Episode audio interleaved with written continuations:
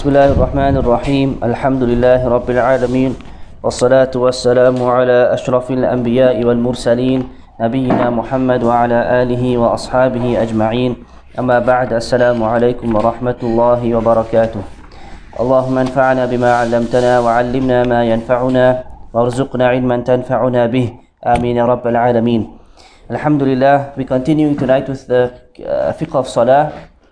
And we are busy with the chapter of Sifatul Salah, right? The description of the, the Salah. So last week we did the first hadith in the chapter, which was a lengthy hadith, which basically gave us a general uh, overall description of the Salah. And mainly, what was the main focus of that hadith? The main issue that we discussed was Tuma'nina, which is a rukn of the Salah. Understand? And that Tuma'nina we said is that pause that moment of calmness, that stillness in the salah. It has to be found in every position of the salah. Right? Without tuma'nina, your salah is invalid. The Prophet ﷺ saw a man making salah. After the salah, he told, he told him, Go back and pray because you have not prayed. And he said this to the man three times. Until the man said, That was the best I could do. What is it? Yani, explain to me, teach me. You know where I'm going wrong. And the Prophet explained to him about tuma'nina. Understand? And we mentioned, very importantly, that this is something that yani, many people make mistakes in. And you, if you watch people in the masajid, you watch people making salah, you will see. In certain positions, there's no tuma'nina. Often between which two positions is the most often? Coming up from the ruku'. Right? Sami Allahu hamida, Rabbana wa hamd. You'll see people don't pause. There's no stillness, there's no moment where they are standing completely still to say Rabbana wa lakal hamd, then they can move. You will find that they're just going up and down. It's like in the motion they are saying Rabbana wa lakal hamd. There's no tuma'nina there. The same with between the two sajdas. Right? As they come up, they say Rabbi ghfirli, Rabbi ghfirli, or Rabbi ghfirli. Some people say Rabbi ghfirli warhamni. Right? Um, which is not actually the sunnah. It's actually sunnah to say Rabbi ghfirli, Rabbi ghfirli. Once is fard, twice is a sunnah, or more than that. Um, but in this is another position where you find people often no to they don't sit still. No, you can. That's that's also sunnah to say the long Rabbi khfili warhamni wajburni and etc. Right? That that's in its place. I'm talking about the fard part. Okay, if you want to say the sunnah? That's extra good because then you're definitely going to have tuma'nina because you're going to sit a little bit longer. Understand? Uh, but this is the two positions where most often you find people are lacking when it comes to tuma'nina. And it's something of utmost importance because as we said, it can invalidate your salah. Right? طيب. We move on to the next two ahadith which, or the next hadith. Uh, in Nasa'i and Abu Dawood from the hadith of Rifa'ah ibn Rafi' إنها لن تتم صلاة أحدكم حتى يسبغ الوضوء كما أمره الله تعالى ثم يكبر الله تعالى ويحمده ويثني عليه وفيها فإن كان مع القرآن فاقرأ فإلا فاحمد الله وكبره وهلله طيب This hadith basically adds on to last week's hadith. It was very similar to last week's hadith. The hadith here says that the salah of one of you will not be completed until يسبغ الوضوء كما أمره الله تعالى until the wudu is done in the best possible manner the way that Allah subhanahu wa ta'ala instructed it which means what? That wudu we know is a shart for the salah. That you have to have wudu. Without wudu there's no salah. This is something that is known. So this hadith is emphasizing this point. Your salah will never be completed until you have perfected or completed your wudu in the way that Allah instructed you to do that. ثم يكبر الله تعالى Then he says the takbir. He glorifies Allah. Or he says the takbir, yukabbirullah, right? Meaning you have to say Allahu Akbar. This refers to the takbiratul ihram, right? And as we said also previously, the takbiratul ihram is a also a rukn of the salah. Without the takbiratul ihram, there is no salah. Understand? Your salah has not begun unless you make the takbiratul ihram. Right? We explained the issue and the importance of the takbiratul ihram before. وَيَحْمَدَهُ وَيُثْنِي عَلَيْهِ Then he praises Allah and he exalts Allah or he glorifies Allah. What does this refer to? So after the takbir, you praise Allah. You glorify Allah. This refers to the du'a'ul istiftah, which is the opening supplication. It refers to the, the opening supplication. Okay, and we're going to speak about the opening supplication later on in the in the lesson, bi'idhnillah. And then he says, wafiha, and within this hadith, or within another hadith, فَإِن كَانَ مَعَكَ قُرْآنٌ فَقْرَأ If there's any Quran that's with you, then recite. Meaning, if you have any knowledge of Quran, memorized anything of the Quran, then you have to recite. Yani after the takbiratul ihram, you are now in the state of salah. After you've praised Allah, you've said the opening supplication, dua al-istiftah, which we will elaborate on later on. And then you have to recite from the Quran. Right? If you know something of the Quran. Now, of course, this doesn't mention what, what needs to be recited, but we do know, and we have mentioned the hadith before, that what has to be recited is Suratul Fatiha. That has to what has to be recited is Ummul Quran, the mother of the book or the opening chapter, Suratul Fatiha. Right? The hadith is there's no salah except with the except with Suratul Fatiha, except with the mother of the book. Understand? So takbir has to happen then we say the opening supplication, and then we come with the um, with our recitation, which, as we said, has to be Surah Al-Fatiha. If we don't know Surah Surah Al-Fatiha, the Hadith says wa illa, which means, and if you don't know, if you have no knowledge of anything of the Quran, فَحْمَدِ wa وَهَلِّلْهُ Three things. فَحْمَدِ Praise Allah. وَكَبِّرْهُ Glorify Allah. Ihmadillah basically means say Alhamdulillah. Kabbirhu means say Allahu Akbar. And Halilhu means say the tahleel which is La ilaha illallah. So a person, for example, a new Muslim does not know the Fatiha yet. What does he recite? He recites Alhamdulillah, Allahu Akbar, La ilaha. He makes general dhikr because it's, he has yet to memorize the surah yet. It's a bit tough for him. It's, he's yet to memorize. What he does is he makes these dhikrs basically. Praises Allah, glorifies Allah, and says the tahleel, which is La ilaha illallah. This is basically what um, this hadith uh, explains. طيب.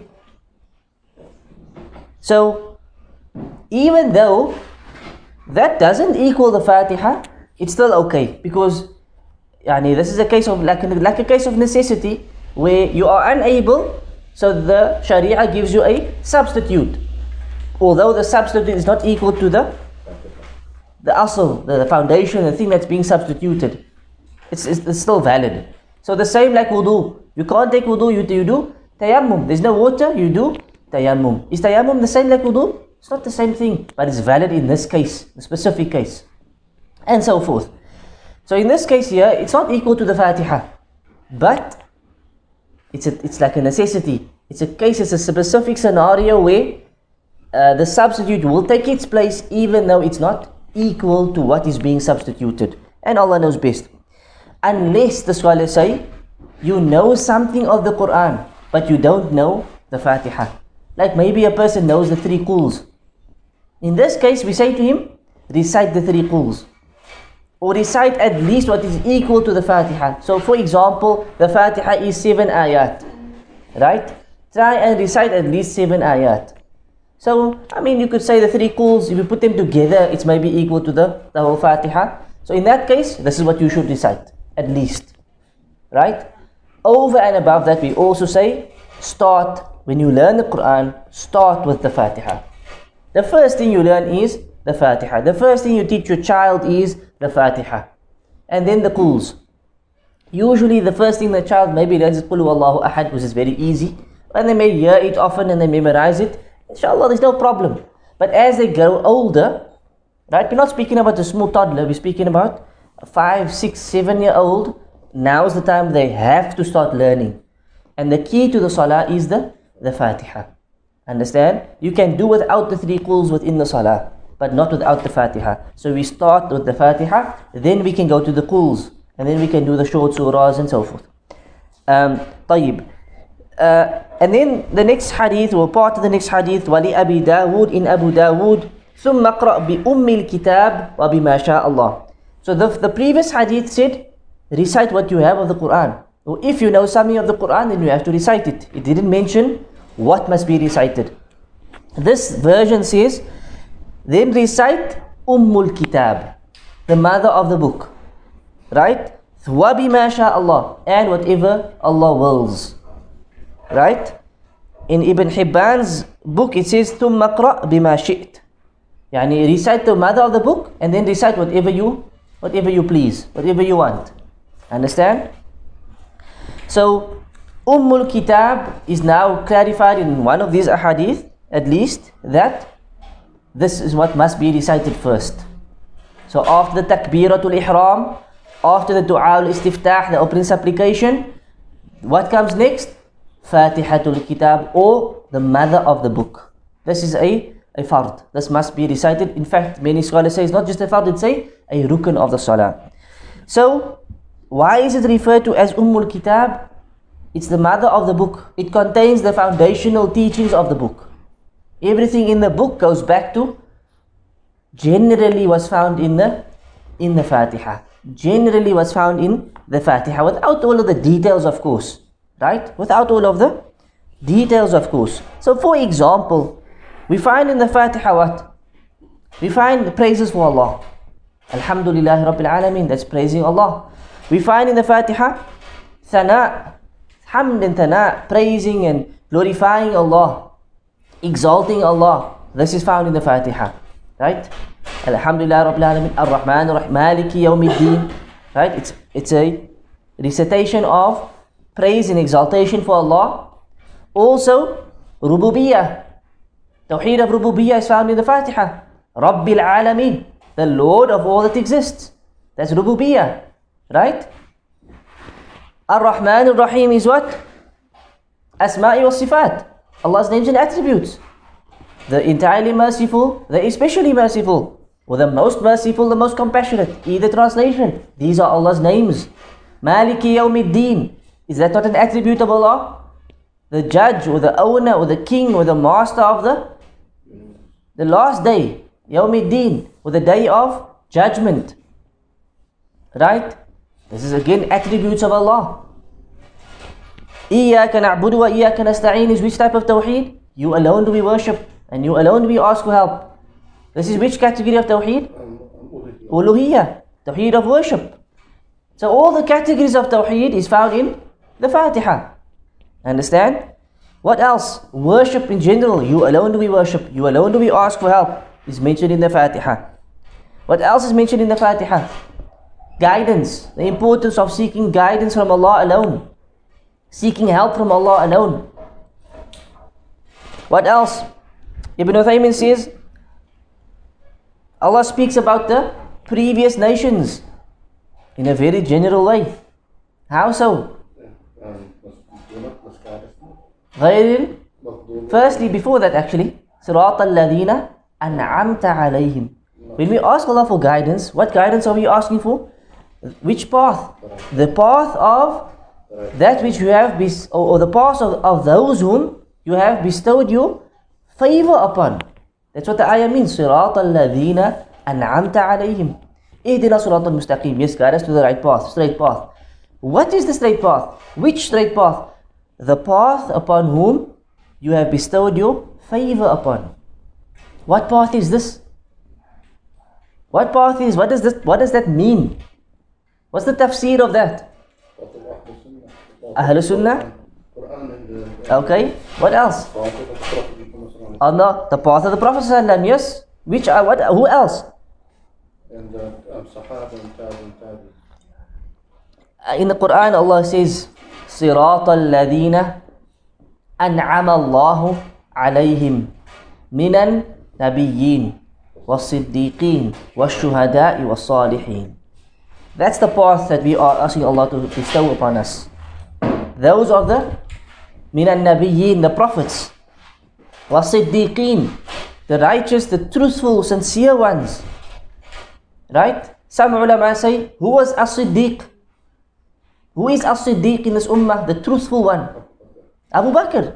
Many scholars say he is the head of the truthful ones. So he is also mentioned in the, in the ayah, in the surah. Abu Bakr, the siddiqeen. Washuhada, the martyrs the true shuhada who died in the path of Allah, was-salihin, and the righteous, pious people. This is the dua that you are asking Allah when you say, Sirat al-ladina an'amta alayhim. Who are those people who, was, who received the bounty of Allah? It's the prophets, it's the siddiqeen, the righteous, the, the truthful, sincere ones, believers. It's the martyrs and it's the salihin. The head of them would be the Sahaba. Right? The Khulafa al-Rashideen. They're the head of the righteous, the head of the martyrs. Abu uh, Umar, a martyr. Uthman, a martyr. Ali was a martyr. And many other Sahaba. And were they not Siddiqeen? They were definitely truthful. They were definitely righteous and Salihin. All of the Sahaba. So this is the path that you are asking Allah to direct you towards. So this is also information of who? The previous nations, the prophets, those who came before you. Like who? The, the, the righteous, the Sahaba, and so forth. Um, also, the next part is غير المغضوب عليهم ولا الضالين and not those whom incurred your anger or your wrath, nor those who have gone astray. Right? The Prophet ﷺ in a hadith in a Tirmidhi explained who these people are. Who are those who went astray?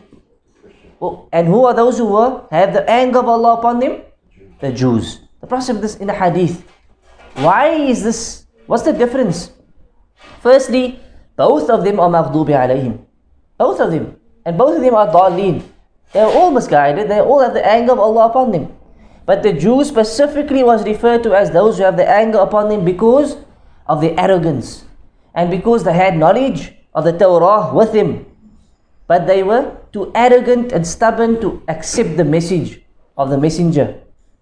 And therefore, Allah's anger was truly upon this nation because of their stubbornness and arrogance. The Christians, on the other hand, they are also maghdubi alayhim, but not as much as the Jews. And they are but referred to as dalleen. Why? Because they did not truly have knowledge. There were people who have no knowledge. Even if you look today, to this day, you look at a proper Jew, he has some knowledge of, you know, Orthodox Judaism. Look at the Christians.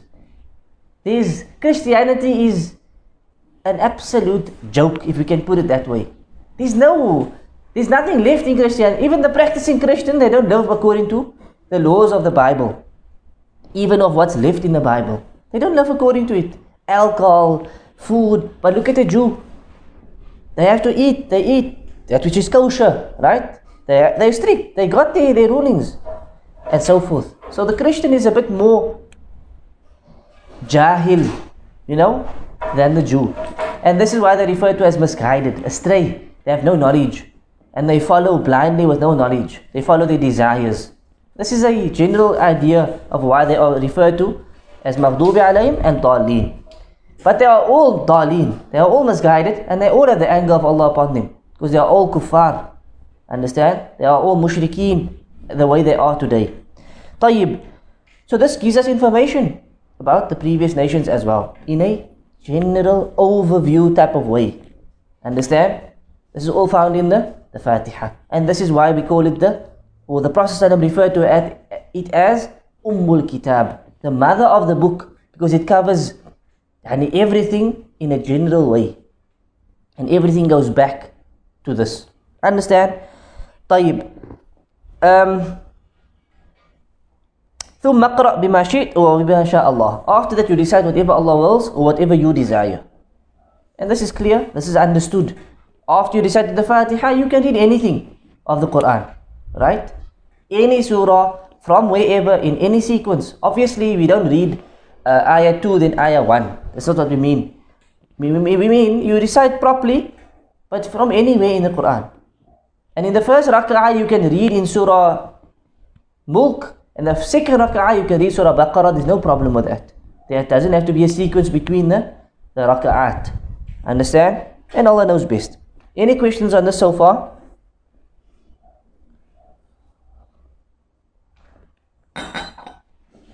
طيب, the next hadith is narrated by Abu Humayd al-Sa'idi radiallahu anhu. He said, رأيت رسول الله صلى الله عليه وسلم إذا كبر جعل يديه حذو منكبيه. Firstly, this hadith again um, explains the way that the Prophet وسلم made salah. And it includes various descriptions from the, the description of the Prophet's prayer. In fact, Ibn Uthaymin says it's one of the most detailed hadith in terms of the description of the Prophet wasallam's prayers, right? The way he made salah, and he said, Ibn Uthaymin says that our knowledge regarding the description of the Prophet's prayer wasallam is an amr that's daruri. It's a necessity. It's an issue that is uh, like a necessity. We have to know the way that he made salah. You understand? It's not something optional. Because as we mentioned last week, our worship has two conditions. Every act of worship has two conditions. What are they? Ya Allah, what's the two conditions for every act of worship before it can be accepted? Right? The niyyah, the ikhlas, sincerity must be for the sake of Allah. Pure from any shirk, tawheed. Right? Not major shirk, not minor shirk. And secondly, it must be in accordance with the sunnah of the Prophet ﷺ. Right? Two conditions for every act of worship. Salah is the most important act of worship after our belief. It's the second pillar of Islam. The first thing you'll be asked about on the day of Qiyamah is about your salah. If your salah was good, the rest of your deeds will be good. Salah was not good, you're not in a good state, the rest of your deeds will be found wanting. And so many other ahadith about the importance of salah. In fact, the Prophet used to say often, Sallu kama ra'aytumuni usalli. Pray the way that you have seen me praying. Clear instruction. So this is not something light. Not something optional. Ibn Uthaymin says it's amr daruri. It's a necessity. It's of utmost importance. Because how is our how do we know salah is going to be accepted when we don't pray according to the sunnah? Or we don't make an effort to pray according to the sunnah? Or even worse than that, we know what the sunnah says, and we still pray in opposition to the sunnah. And this is what we find with some some of the fanatical followers of madhahib. Some of the fanatical followers of madhabs. So you show them authentic hadith that says this is how the Prophet prayed. But what do they say? But the madhab didn't say that. So they don't pray in that way. Right? This is fanaticalism. This is this is not this is a major issue because you are now preferring somebody else's opinion over that of Rasulullah sallallahu alaihi wasallam. طيب.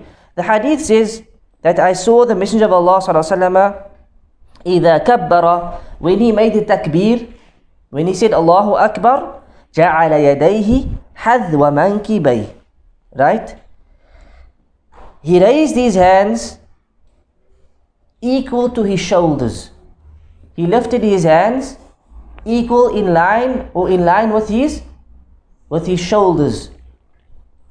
Okay? Now the first issue here is that Ibn Uthaymin brings up is when we say the takbir we say Allahu Akbar this is clear. But when do we say the Allahu Akbar and when do we raise our our hands? You understand? So either you could say Allahu Akbar and then you raise your hands. Or you could raise the hands and then say Allahu Akbar. Or at the same time, as you're raising your hands, you could say Allahu Akbar and you continue. All three options. Right? All three options are correct because no specific detail has been given in the hadith. All we have is when he did the takbir, he raised his hands up until in line with his with his shoulders. Which means all three options are possible. All three are possibilities, which means all three are valid. Which means all three are, are valid. So you do it in a way that you feel comfortable.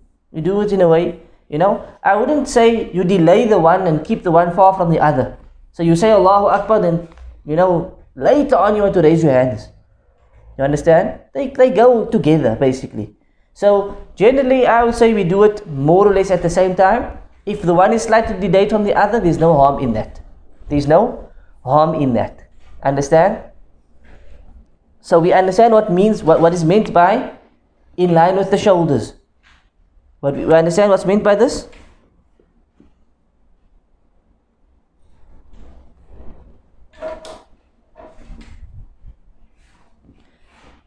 Um, are you going to demonstrate? Do we need to demonstrate? Um, yeah. Line is like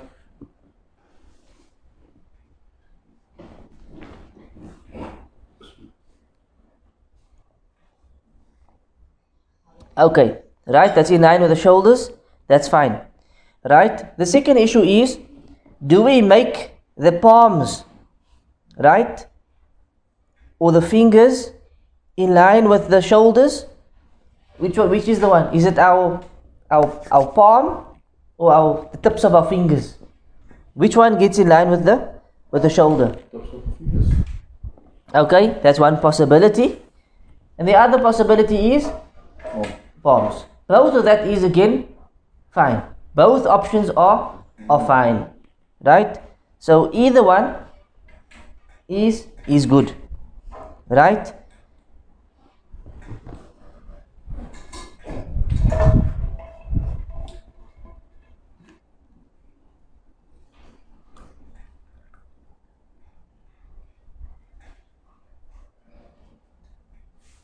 or even the bottom of the hand can also work right? Even the bottom of the hand can can also work. Bottom hand in line with the shoulders. yeah. So that's going to the ears. towards the ears yes. Right so that's fine. So what is not a sunnah is just, just stand there for me. What's not a sunnah is to touch the ears like this. And that you can see again you'll see people doing this they they touch their ears or they put their hands like this or like that or none of this is what we want. Simple either to the shoulders or the middle of the hand to the shoulders or the bottom of the hand to the shoulders. This is what we want. And this is obviously your palms are facing the the qibla. Your palms are facing the the qibla. Right? Secondly the fingers. The fingers. Are the fingers open or together. Right? So some ulama say it shouldn't be open like this. Right? There are times where we're going to have the fingers open and spread apart and there's times where it's going to be fairly close together. Right? So when we are raising the hands they are fairly close together. Right? In a natural relaxed way but the fingers are together and not apart. And not apart. That's good. that's fine, right? But if you can keep them together slightly, like that, that would be the way that we raise the hands. طيب Then the hadith says وَإِذَا رَكَعَ أَمْكَنَ يَدَيْهِ مِنْ رُكْبَتَيْهِ And when he made ruku' when he prostrated, or should I say bowed, when he bowed down into ruku' he grabbed his knees with his hands. Right? He grabbed his knees with his hands. So again, the, the point here is that you grab the knees, you hold and you grasp the knees. And in this case, the fingers will be open, your fingers will be apart and not together. Right? Then that's how you are obviously holding your knee. Right? And that's the best way to make ruku because you are now firmly in ruku. You understand? You are now firmly in ruku. If you don't do that, if you just put your hands on your knees, you won't be firm in ruku. Right? You will not be firmly in. So you actually have to hold the knees. This is the best way to do it. If you if you pay, if you just place the hand on the knee, that is sufficient as a ruku, but it's not the best way to do it according to the sunnah. ثم حصر ظهره and then he basically he straightened or he bent his back he lowered his back in the ruku' okay? The hadith says that he lowered his back and he straightened it with his head. Right? His head and his back was straight. Right? As opposed to his back being arched. As opposed to his back being arched or curved. Okay? Let's see. So it has to be extremely straight. Right? So the head is fairly in line with the back. That's fine. Okay? Last week I showed you, uh, or the week before that, was it two weeks before that, how the arched back looks, right? I, I, I demonstrated that myself. Where you can arch the back. That is not what we want in the ruku'. We want the back to be as straight as you can. As straight as you can. And the head is in line with the, the back. So the, the, the hadith also says, or another hadith in Sahih Muslim says, كان لا يصوب رأسه ولا يشخصه which means that the Prophet ﷺ, he neither kept his head up nor did he keep it down in ruku'. His head was not up nor was it down. His head was between the two extremes. That's what the hadith in Sahih Muslim says. Right? So when you are in ruku', your head is in line with your back, not raised and not, dro- uh, how can I say, drooping either. Right? This is the head now in the ruku'. So the back is as straight as possible, not arched, not curved. Right? This is something that you need to learn to straighten your lower back, to keep it straight and keep the head straight as well. And then the Sheikh says what you find people doing today, that some of them their, their back is arched. This is again very often you'll find people arch their back. Right? This is not from the Sunnah of the Prophet. Sometimes you'll find people their head is hanging and sometimes the head is looking up or it's kind of raised. Right? This is also not from the Sunnah of the Prophet. Even though it will count as a valid ruku. The salah is accepted in that way. But it's not the Sunnah of Rasulullah. And we know the best of guidance is the guidance of Muhammad sallallahu alayhi wasallam. So it's upon us to learn how he did it, how he made ruku and all of these details and upon us to implement it bi'idnillah. Yarhamukillah. Uh, فإذا رفع رأسه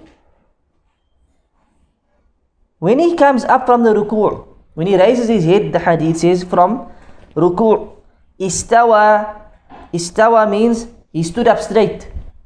So we spoke about this last week. You come up from the ruku' now, you are standing up dead straight, not slouched over. You come up from the ruku' and you're standing straight. حتى يعود كل فقار مكانه until all of the vertebrae return to their normal positions. All of the vertebrae, which is the your bones in your back, so you got to stand up until all of your bones in your back is now straight and upright. And again, this shows to tuma'nina. Because a person who's going up and then down again, the back hasn't straightened. Everything hasn't gone back to its original, normal, natural position. This is what needs to happen. Understand? When you come up from the ruku', istawa means he stood up straight until all of the bones in his back went back to its position. Like a man that's standing up like normal, that's how he stood um, in this position, right? And what did we say is that is the, is the time for tuma'nina? How long must you stand for tuma'nina? Right, until you recite the entire dhikr which is fard to recite. There's a part that's fard and a part that is sunnah. Right? So, رَبَّنَا وَلَكَ الْحَمْدِ is fard. حَمْدًا كَثِيرًا طَيِّبًا مُبَارَكًا فِيهِ is sunnah. So at least you have to be standing dead still. Sami Allahu man hamida. You are now standing straight. Now you have to say Rabbana walakal hamd. Now you can move. Is that understood? Now you can. Now you can move. طيب. Um, فإذا سجد وضع يديه. When he made sujood, he prostrated, he placed his hands on the floor. وَضَعَ يَدَيْهِ Right? And this is of course known. Your hands have to be on the on the floor. Right? Your hands they have to be on the on the floor. غير مفترش غير مفترش which means that his forearms were upright and not hanging on the floor. Right? This is known. Your elbows, your arms, right? They have to be off of the ground and not on the ground. Understand? So in the sujood, your hands are on the ground, your palms, but your, your from your wrist upwards is where raised. I- It is raised. In fact, the, the Prophet's prayer was described that you could see the whiteness of his armpits in the salah, which means that when the Prophet made sujood, he spread his arms out. He spread his arms out wide in the in the sujood. Is this understood? Such that you could see his and his armpit it became visible. You could see the whiteness of his armpit because this is how he spread himself out in the in the sujood. So his arms were fairly wide apart in the sujood and not kept close to his body. Okay? واستقبل بأطراف أصابع sorry we skipped the part غير مفترش we said ولا قابضهما what does this mean it means that his arms were not touching his chest so number one we already explained that his arms were what raised off the ground but secondly they were not touching his chest they were apart away from his body so your arms are not supposed to touch your body. They have to be away from your body. Is this understood? And this is the point where he used to open it up so much that you could see uh, his armpits and the whiteness of his, his armpits. And his fingers, or should, actually should I say his toes, right? The atrafi asabi'i rijlay, the ends of his toes. So the, what do you call it? The, the tip of his toes, right? They were facing the istaqbal al-qibla. They faced the qibla.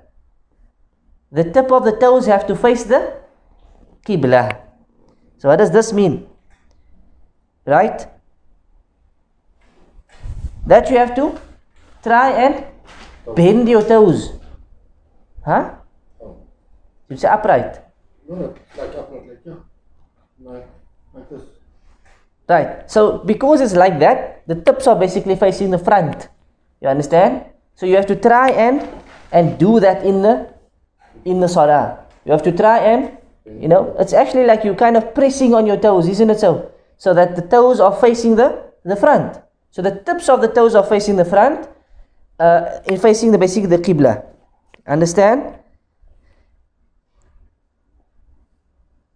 So it's one thing. The firstly, firstly, like we said with the ruku, you get a valid ruku, then you get the sunnah ruku, the best way.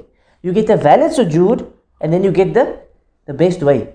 If you made sujood and your arms are off the ground, uh, but your arms are touching your body, it's a valid sujood, right? But it's not the best way. Understand? The best way is that it's kept away from the, the body.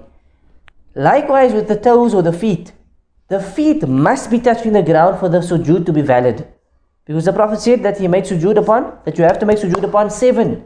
Which is the forehead, the hands, the knees, and the two feet. Right? That's two, four, six.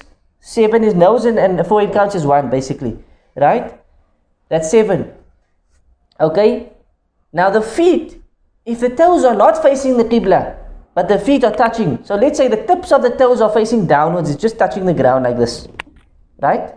The sajda is valid. Understand? But it's not the best way to make the sajda. Are you with me? So we are speaking about the valid sajda versus a perfect or more complete version of the sajda. Understood? We are trying to learn the, the more complete version as opposed to just making it in a valid way.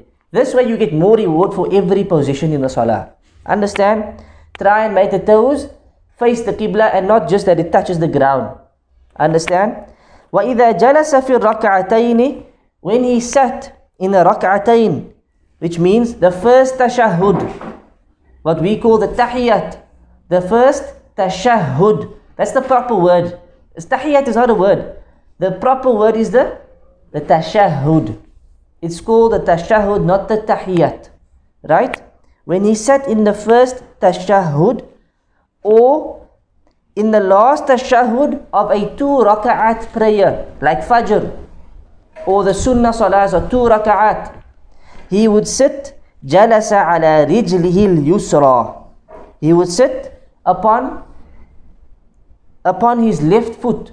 And this was what this is what we call iftirash. Right? This is what most people know how to do this. You sit on your left foot, وَنَصَبَ الْيُمْنَى And his right foot was upright. Understand? This is something we I, I demonstrated this previously. You sit on your left foot, your, ri- your right foot is upright. This is understood what it is, right? In the first tashahhud or the only tashahhud in the two rak'at prayer, this is how the Prophet ﷺ sat. وَإِذَا جَلَسَ فِي الرَّكْعَةِ الْأَخِيرَةِ When he sat in the last rak'ah, right? Meaning in the second tashahhud. So in a four rak'at or three rak'at prayer, like Dhuhr, Asr, Maghrib or Isha, three or four rak'at, right? قَدَمَ رِجْلَهُ الْيُسْرَى He pushed his left foot forward ونصب الأخرى وقعد على مقعدته He then raised his the other foot and he sat on the on his seat basically this the on the ground understand he sat on his buttocks or on the ground okay and this i explained previously this is what we call tawarruk this is referred to as tawarruk Thus we sit like this in the third or the fourth rak'ah, or the, should I say the second tashahud. If there's a salah that has more than one tashahud, this is when we use tawarruk. The other times is always going to be iftirash. So fajr, we sit in the normal way. We don't use tawarruk. Okay? Tayyib. Um, from the benefits of this hadith. We see that the takbir is legislated. And in the importance of the ta- takbir, we explain it's a rukun. Without the takbir, there is no salah. Okay? And the wording has to be Allahu Akbar. Nothing else can be used to substitute that. Secondly, it is befitting or it's incumbent upon one that he raises his hands towards the shoulders. As we said, either the fingertips or the hand part is in line with the in line with the shoulders. When he does the takbiratul ihram and he does not open up the or split his fingers apart. Understand? He does not split the fingers um, apart. Okay?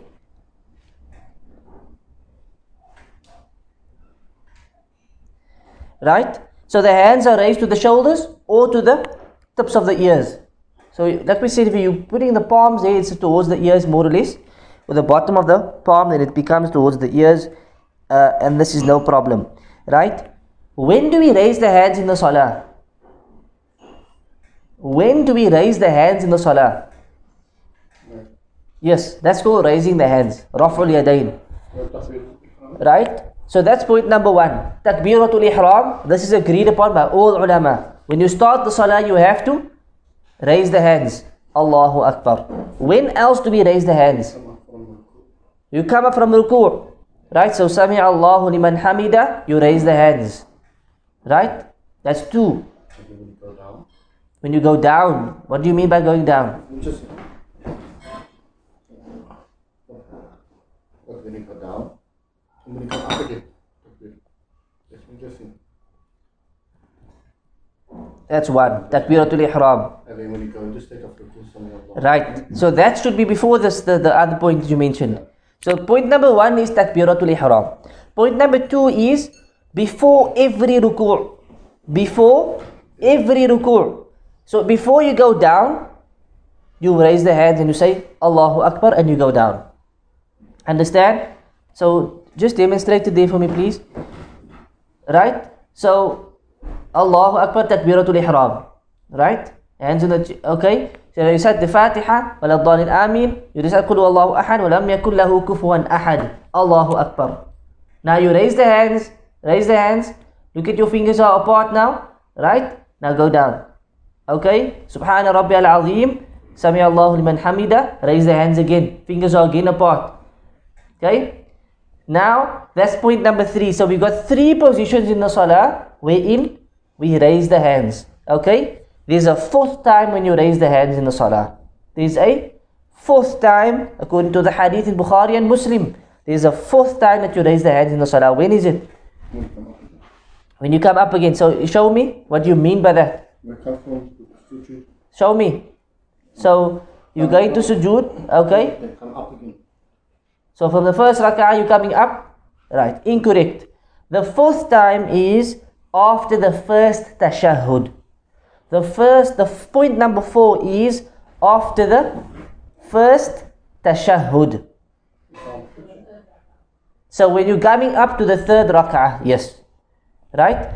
So the first rak'ah, the first rak'ah you come up, you're going straight up, right? No tashahhud. Yeah. You don't raise the hands. You don't raise the hands. It's not sunnah to raise the hands. Okay? Khalid, come. Sit in uh, the tahiyyat for me. Okay? Righto. Okay. Now, you make the tahiyyat. You're done with the tahiyyat. You are now going to go up. So le- let's say it's Maghrib Salah. You're going up now to the third rak'ah. As you stand up, you raise the hands. وهكذا. Before that, you don't raise it. Every other time you're coming up, you do not raise the hands. Only after the first tashahhud. Only after the first tashahhud do you raise the hands. Every other time that you come up, you don't raise the hands. Understand? So the first rak'ah you make, you're going to go down into sujood, right? And then you're going to come straight back up because there's no tash- tashahhud, right? When you come up from that first rak'ah and you come all the way up, Allahu Akbar, you put your hands straight to your chest and you do not raise the hands. Understand this point? Four times you raise the hands according to the hadith. Takbiratul ihram. Before every ruku'. Coming up from every ruku'. And then coming up from the, fir- the first tashahhud. Coming all the way up from the first tashahhud. These are the four times you make raf'ul yadayn or raising the hands in every salah.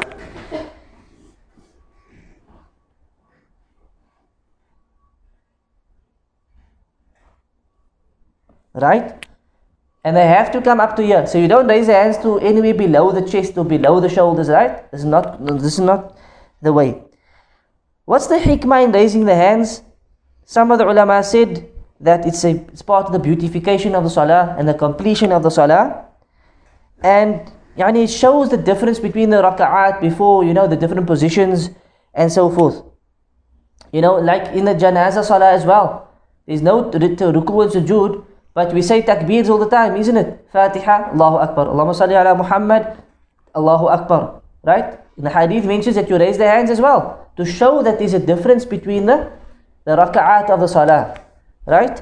The same with every other salah. The raising of the hands shows like you are going to a new position and so forth. Now, with regards to um, um, Eid al Fitr and Eid al Adha, when they make four or five You raise the hands. You raise the hands, right? Um, some ulama said it's it's like a sign of how you are removing the the, the veil between you and Allah. You know, it's like you're normally you are uh, distant from Allah. Now in the salah you are connected with Allah. You know, this is, this is just what ulama came up with. You understand? Some other ulama said the hikmah is that you are following the Prophet ﷺ. What's the, the real wisdom behind it? Only Allah knows. At the end of the day, the hadith says we do it, so we do it. You understand? Tayyib. Where do we place the hands after you have raised it? Right? Where do we place the hands after you have raised it? Now, Takbiratul Ihram, you raise the hands, Allahu Akbar, you place the hands down. First thing we do is right over the left. Right? We place the right hand over the left. ويكون بعضها على الكف وبعضها على الذراع. So some of the right hand will be over the the, the back of the hand and some of it will be over the, the wrist, your wrist, right? So it's basically halfway over the hand, okay? Other narrations put it on the left hand and others on the forearm, right? And again, we demonstrated this before. All three are valid. I would recommend you chop and change. Or if you are tired, you stand when you're in the way that you are comfortable. Why do we say chop and change? You're acting upon more of the sunnah. Tayyib, after you've placed right and left, we say preferred place to place it is towards the chest area. Towards the chest area, right? Again, difference of opinion amongst the scholars. Some said below the navel, some said just above the navel, some said on the chest, right? Why do we say on the chest? The most authentic hadith in this issue is on the chest. in fact, most, if not all the hadith are weak. All of the hadith are weak that speaks about this issue. But the most authentic of them is the one that speaks about on the chest. Right? Yes, that's on the chest. Now, firstly, we don't want to go too high up. And again, you see some people, when they think chest, they put their hand here below their necks. You know? And they stand in a way, they stand in a way that's actually in a actually in, that, that's not in agreement with the sunnah. So that is fine. Right? For me, that's also fine. I have no issues with somebody that stands like this or like that because the issue for me is broad in scope. This is the view that I follow. The issue is broad in scope because none of the hadith are authentic. Understand? Even the one who stands below his navel, I will never tell him, hey, you have to stand with your hands up. Because none of the hadith are explicitly clear and authentic. Clear maybe, but not authentic. You understand? So, to be on the safe side, keep it above the navel, towards the chest area, no problem with that. As for those ulama who sit below the navel, we don't make inkar of them. Yeah, we don't say to them, you are going against the sunnah, you are doing this, because we, are, these are issues where there is difference of opinion, and as we see, the, even the hadith is differed over in terms of the authenticity. So we don't fight over these type of issues, right? And we don't force these issues on, on people because it's, it's valid, you know, clear differences. There are certain issues where it's not that clear. One hadith is clearly authentic, the one is not authentic, and so forth. Tayyib. Um, again, the most authentic here is on the chest, so that's why we say above the navel towards the chest area, but not here by the neck, not too high up, where you end up standing awkwardly or in an uncomfortable manner. You understand? You stand at least in a way that you are comfortable. And this is just about, I think it's just towards above the navel, just towards the chest area, and so forth. Right? And Allah subhanahu wa ta'ala knows best. Um, the next hadith, this or benefit the Sheikh mentions is that it's a part of the sunnah for the musalli when he makes ruku' that he grabs hold of his knees. This we explained, right? And this is the best way to make ruku' that you hold onto your knees because then you are firmly in ruku'. Have you seen people in ruku' then they fall forward? Have you seen that before? People in ruku' and then they fall, not fall over, but they their hands like slips, man, slip forward and they, you know, this is it happens often because they're not grabbing their knees. You understand? Grab the knees and this won't happen. Okay? It's a type of lazy type of ruku that you make, and all of a sudden you see the person's hand slips off his knees and he kind of, you know, slouches towards the front. If you're holding onto your knees, this won't happen bi'idhnillah. Um, the next benefit he says is ينبغي للراكع أن يصهر ظهره right the issue of the the back that the back must be uh, straight right in line with the head this is we explained in detail as well also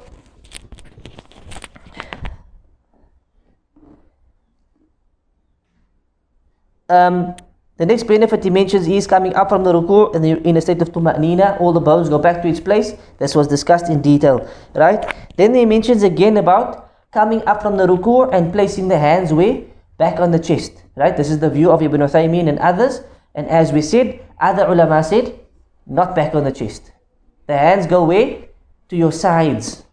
The hands goes to the to the sides. Again, this is an issue where there is no explicit, clear-cut proof the scholars differ over these, these type of proofs. So some scholars said, whenever you are standing, you have to your hands have to be where right over the left and on your on your body, like on the chest, for example. Understand? So this applies to before the ruku and after the ruku. As long as you are standing in salah, it has to be right hand over left. And this is why they say this is where they come with the evidence. Other ulama said no the hadith about right hand over left and standing applies to before the ruku only. Understand? It doesn't apply to coming up from the ruku. This is how they understood it. Again, these type of issues is open for difference of opinion. Somebody does it, let him do it. Somebody doesn't do it, don't go to him and say you must put your hands on your chest in this position. Before the ruku, it must be on the chest. Before the ruku, it must be right hand over left. There's a view of the Malikis where they stand with their hands hanging by their sides. This is against the Sunnah of the Prophet. This is not from the Sunnah of the Prophet ﷺ. In fact, this was not the view of Imam Malik himself. Right? It was not the view of Imam Malik himself. It came later on in the madhab. And so forth. Again, the most important thing here is whether you put your hands on your chest or not, coming up from the ruku we are speaking about, after the ruku, you should know that there is valid differences of opinion. Imam Ahmad said you can choose, do it or don't do it. You have a choice. You understand? And that is a fair view. In my view, that is a fair opinion. If you want to do it, sometimes. If you don't want to do it, don't do it. Others said it's a sunnah to do it. Other ulama said it's not a sunnah to do it. Anyways, um, the next benefit the Sheikh mentions is that the sunnah in the sujood and la tarish, la taftarish uh, right? That the, that the arms in the sujood must not be on the on the floor. In fact, another hadith, the Prophet ﷺ pro- prohibited this, that the arms are touching the floor in sujood. And he likened this to a to a dog. He likened this to a to a dog. He says that, that that's the way that the dog reclines and the dog lies down. You understand?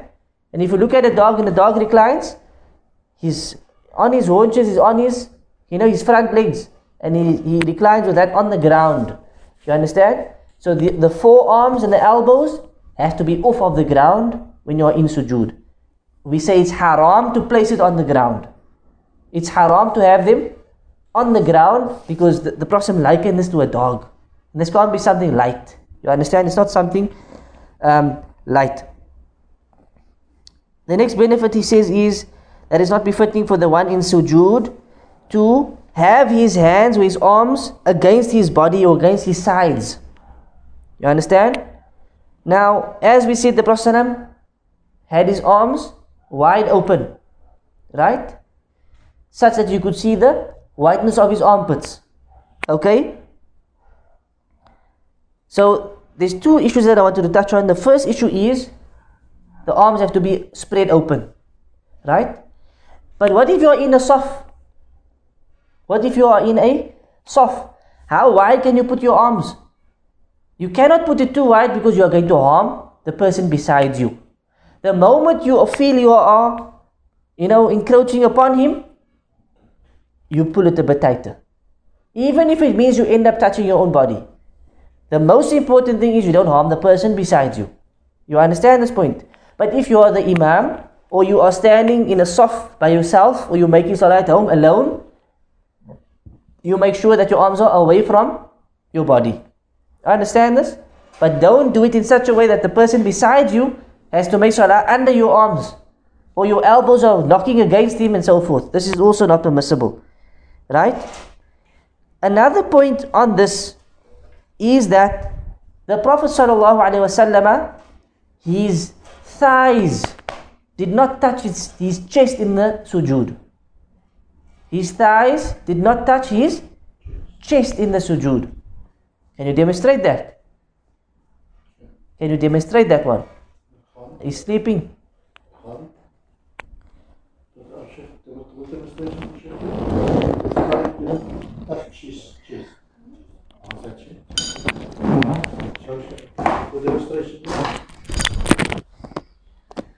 Right? His thighs didn't touch his chest, which means um, if I'm going to do this is my thighs touching my chest. Can you see? Can anybody see? No, this way.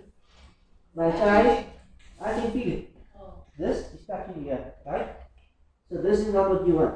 Which means you're going to go a little bit forward and there has to be a gap here between the, the, your thighs and your and your your abdomen, your chest, your rib cage area. Understand that? And the arms have to be away from the body. Right? That is basically what we want from the sujood. Tayyib, another issue on the sujood is the place that you place your hands. Your, your hands. Right? Where does the hands go? In line with you? Firstly, some ulama in line with the shoulders. Just like the takbir. Just like the takbir. So you place your hands where it is in line with the shoulders or in line with the with the ears. Same like the takbir. Okay? Either in line with the the, the shoulders or in line with the ears and so forth. Um, the back in sujood also has to be fairly straight, right? As straight as you can have it. Then the next issue was having the toes facing the Qibla, This we explained, right? And we said if it doesn't face the Qibla, the, the sajda is valid, but the feet have to be touching the ground. If it faces the Qibla, then this is better.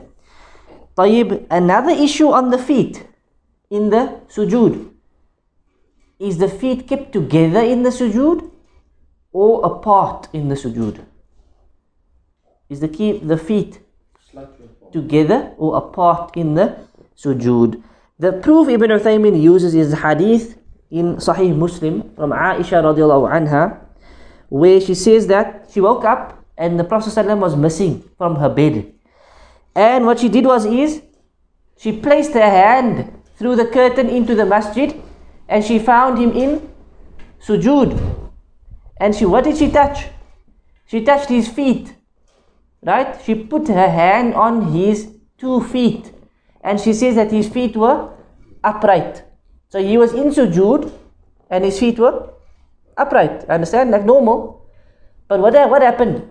She touched both of his feet in one touch. What does it mean? What does that prove? His feet were, were, were kept together in the sujood. Meaning, your feet are not a wide apart when you're going to sajda, your feet are touching. Like the heels, for example, are touching one another when you are in sajda. Understand? When you are standing up, it's not together. When you are standing up, your feet is apart. But when you're in sajda, your feet is now together. Understand? This is what he proves from the hadith. Also, um, some scholars said that this is closer to covering your aurah if your feet together. Like if you, for example, have a slightly short thobe on, when you're going to sajda, your thobe, you know, it rises up a bit. And this, this happens. If your feet's together, like in ihram, for example, if you're in ihram and your feet's wide apart and you're in sajda, you can be exposed. Understand? If your feet's together, this is closer to covering your aurah. Are you with me? And by the way, all of these rulings that we are talking about applies to male and female. There's no difference in the salah. Understand this? It applies to both. Right? Um, the next issue is the issue of the tashahhud. Iftirashan, we said, this is we explained in, in, in, clearly, right? Then he says, um, the next issue is that in the first tashahhud, right? We recite the tahiyyat, right? What we call the tahiyyatu lillah, right? Mubarakatu salawat. There's different versions of the tahiyyat. All of them are authentic and valid. Okay? So the first thing is you recite the tahiyyat. Until you get to which part? Ashhadu an la ilaha illallah wa ashhadu anna muhammadan rasulullah wa abdu rasuluh. Different versions. Now in the first tashahhud, right? Do you stop there and come up? Or do you also say Allahumma salli ala Muhammad? Okay? The majority of the ulama said you stop there. Ashhadu an la ilaha illallah wa ashhadu anna Muhammadan Rasulullah and you come up Allahu Akbar. Some ulama said that you have to say the salawat as well. Some said you have to say the salawat as well. Right? La Sheikh Albani and Sheikh bin Baz rahimahumullah. I think Imam Shafi'i said you have to say Allahumma salli ala Muhammad, but not necessarily upon the family of Muhammad. Understand? Um, but majority said what? You stop there and you come up. And this is proven in the hadith of Ibn Mas'ud, where the Prophet ﷺ explained to them how to do the tashahhud. And when it came to this part, he didn't say that you have to add on the salawat. So they use this as an evidence to say, you stop there and you come up. The hadith then says, after the أشهد أن لا إله إلا الله وأشهد أن محمد رسول الله ثم ليتخير من المسألة ما شاء then let him choose uh, from whatever he wants to ask for which means even in the first tashahhud you can make dua so after the tashahhud the tahiyyat you can make dua and then come up or you can come up Um, must be in Arabic. in the fard salah yes must be in Arabic in the sunnah you can make it in but the sunnah you're not going to have more than there's not going to be two tashahhuds in any case um, طيب Ibn uh, Al-Qayyim described the first tashahud, the Prophet ﷺ was like sitting on a hot stone, as if it was very quickly. It was very quickly as opposed to the second tashahud, which was a bit longer. You understand? So the first tashahud we stop at Ashhadu an la ilaha illallah, Ashhadu anna Muhammad Rasulullah. Either you can make dua there or you come up. You understand? If you said Allahumma salli ala Muhammad, there's no harm in that. There's no harm in that, and Allah knows best. Um, right? Then we have the tawarruk in the last tashahud. Right? In the second tashahud, you sit in the manner which is known as tawarruk, which is where your left foot comes underneath your right leg. You sit on the floor and your right leg is propped up. Understand? What's the hikmah in this? In sitting differently? Number one, it differentiates between the two tashahuds. So someone who comes in late, he can see people are sitting tawarruk, which means it's the third, it's the second tashahud and not the first. Understand? Secondly, um, the, the, the second tashahud is longer. The second tashahud is longer. So by sitting in tawarruk, you are sitting on the floor. So let's say it's a bit easier. In that way, there's also um, hikmah, right?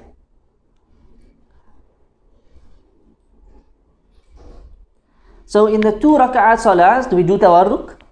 We don't do tawarruk, right? The two rak'at salahs, like Fajr or the sunnahs, we don't sit tawarruk in the tashahud. We sit normally, right? You sit on your left on your left foot with your right leg propped up. Um, are there different ways to do the tawarruk? I think I showed two ways the last time, right? I think I demonstrated two ways the last time, The right? one is really got your buttocks, Right? and the other one is like um, just like you're sitting on your. Like you're sitting on your. Um, Both is sitting on your on your on, on the ground. One is totally off the ground, and one is. You see, we're not speaking about the first tashahud here, right? Not the second one. The second one, there are two different ways, you, three different ways you can do the tawarruk. The one way is the normal way where your left foot comes underneath, right? The right foot, the right leg, And then your and the right leg is upright, and the buttocks goes onto the ground. and the buttocks on the ground. That's the normal tawarruk. Then you can do the same thing, but instead of the right foot being upright, it can be flat, right? So both feet are like kind of laying next to each other, facing to the side, right? That may be easier for some. The third way is that you have the feet again both out, or, or the right foot again laying flat, but the left foot comes between your thigh and your shin. It comes between your thigh and your your shin. That's a bit harder for me. I don't know. I tried doing it again. It's it's it's, it's a bit harder. Is it better going at some females such as like both legs bent on the side? I think that's the second type. The second you can both your feet is flat, yeah. The third type is when your, your, your left leg comes between your thigh and your, it's like laying on your shin. Like this as I'm sitting now. It's actually, it's laying between your legs. Where this here, so. So it's between your thigh, yeah, the bottom thigh, and it's between your thigh and your shin here. on the first side. You can't lift up so high. Okay, that for me is actually a harder way to do it. It's a bit kind of awkward to get into that position. The other two are a lot easier to do, and Allah knows best. Um, again, what's the best way? The best way is to chop and change because you are doing more of the sunnah. Right? You are preserving more of the sunnah. And also, it keeps you awake. You know, sit differently. It's like you understand, okay, I'm fulfilling another sunnah, I'm sitting in a different way, and so forth. Right? The last issue is that if the Imam makes taslim, so the Imam completes the salah, but you are not done with the tashahud yet. Right? Do you complete your salah or do you complete the tashahud? Okay? If you are busy with something which is fard, you have to recite the fard, finish. If you are reciting a sunnah dhikr, then you make the taslim and you follow the imam. Understand? So if you're still reading the tahiyyat and he's done already, you make sure you finish it. The salawat is also a fard in the last rak'ah. So try and complete the salawat. Understand? But after the salawat, there are other du'as. That's also from the sunnah, which we'll get to. Like, Allahumma inni uh, ظلمت نفسي فاغفر لي Maghfiratan min indik warhamni innaka antal ghafur rahim. That's a beautiful dua. But let's say you are starting the dua and the Imam makes taslim. Right? The fard is actually to follow the Imam and to leave off the sunnah in that place. Understand? But if you are still busy with the fard, you first complete it and then you complete your your salah and Allah subhanahu wa ta'ala knows best. And then also um, when you, when you carry, carry um, after the second time that the Imam created or after the first time? Um, So after the Imam has completed his greeting, or do you wait till he's finished with the first creating? you can do it after the first. So when he's done with, when he's basically starting the second, you can do the first. Oh, okay. But not um, in line with him. Not in line with him, because you have to be after him, and definitely not before him. And this is another common mistake people make. The Imam is still saying Assalamu alaikum wa rahmatullah, Assalamu alaikum wa rahmatullah. The people quickly say "Rahmatullah. The man is still busy saying Assalamu alaikum and the man's done already. He's making dhikr already. It's a common mistake. You see it very often. This is a problem because you are now you are now preceding the Imam. And this can invalidate your salah as well. This can nullify your salah because you cannot finish before the Imam. You understand? So at least the Imam must make one because the first one is a fard. Right? The second one, according to certain ulama, is a sunnah. So if he has done the fard one first and then he starts with the next one and then you start, then this is okay because you are still behind the Imam. So what so that which Janazah, the second greeting. Is that Uh, difference of opinion, right? So like the Hanabila, they don't do the second one. But the Shafi'is, they do the second one. But it's not fard. It's a, it's a sunnah. So it's a sunnah. So if you left it out, there's no harm. But if you did it, there's also no harm. There's no what what Salatul Janazah, the second greeting is not an innovation. It's not an innovation, no. So I mean, if we did the janazah here, to avoid conflict, you just do two, you know? Because it's just to avoid the. Sometimes you do one and people will be like, oh, what's happening? Where's the second one? They get confused, you understand? And so forth.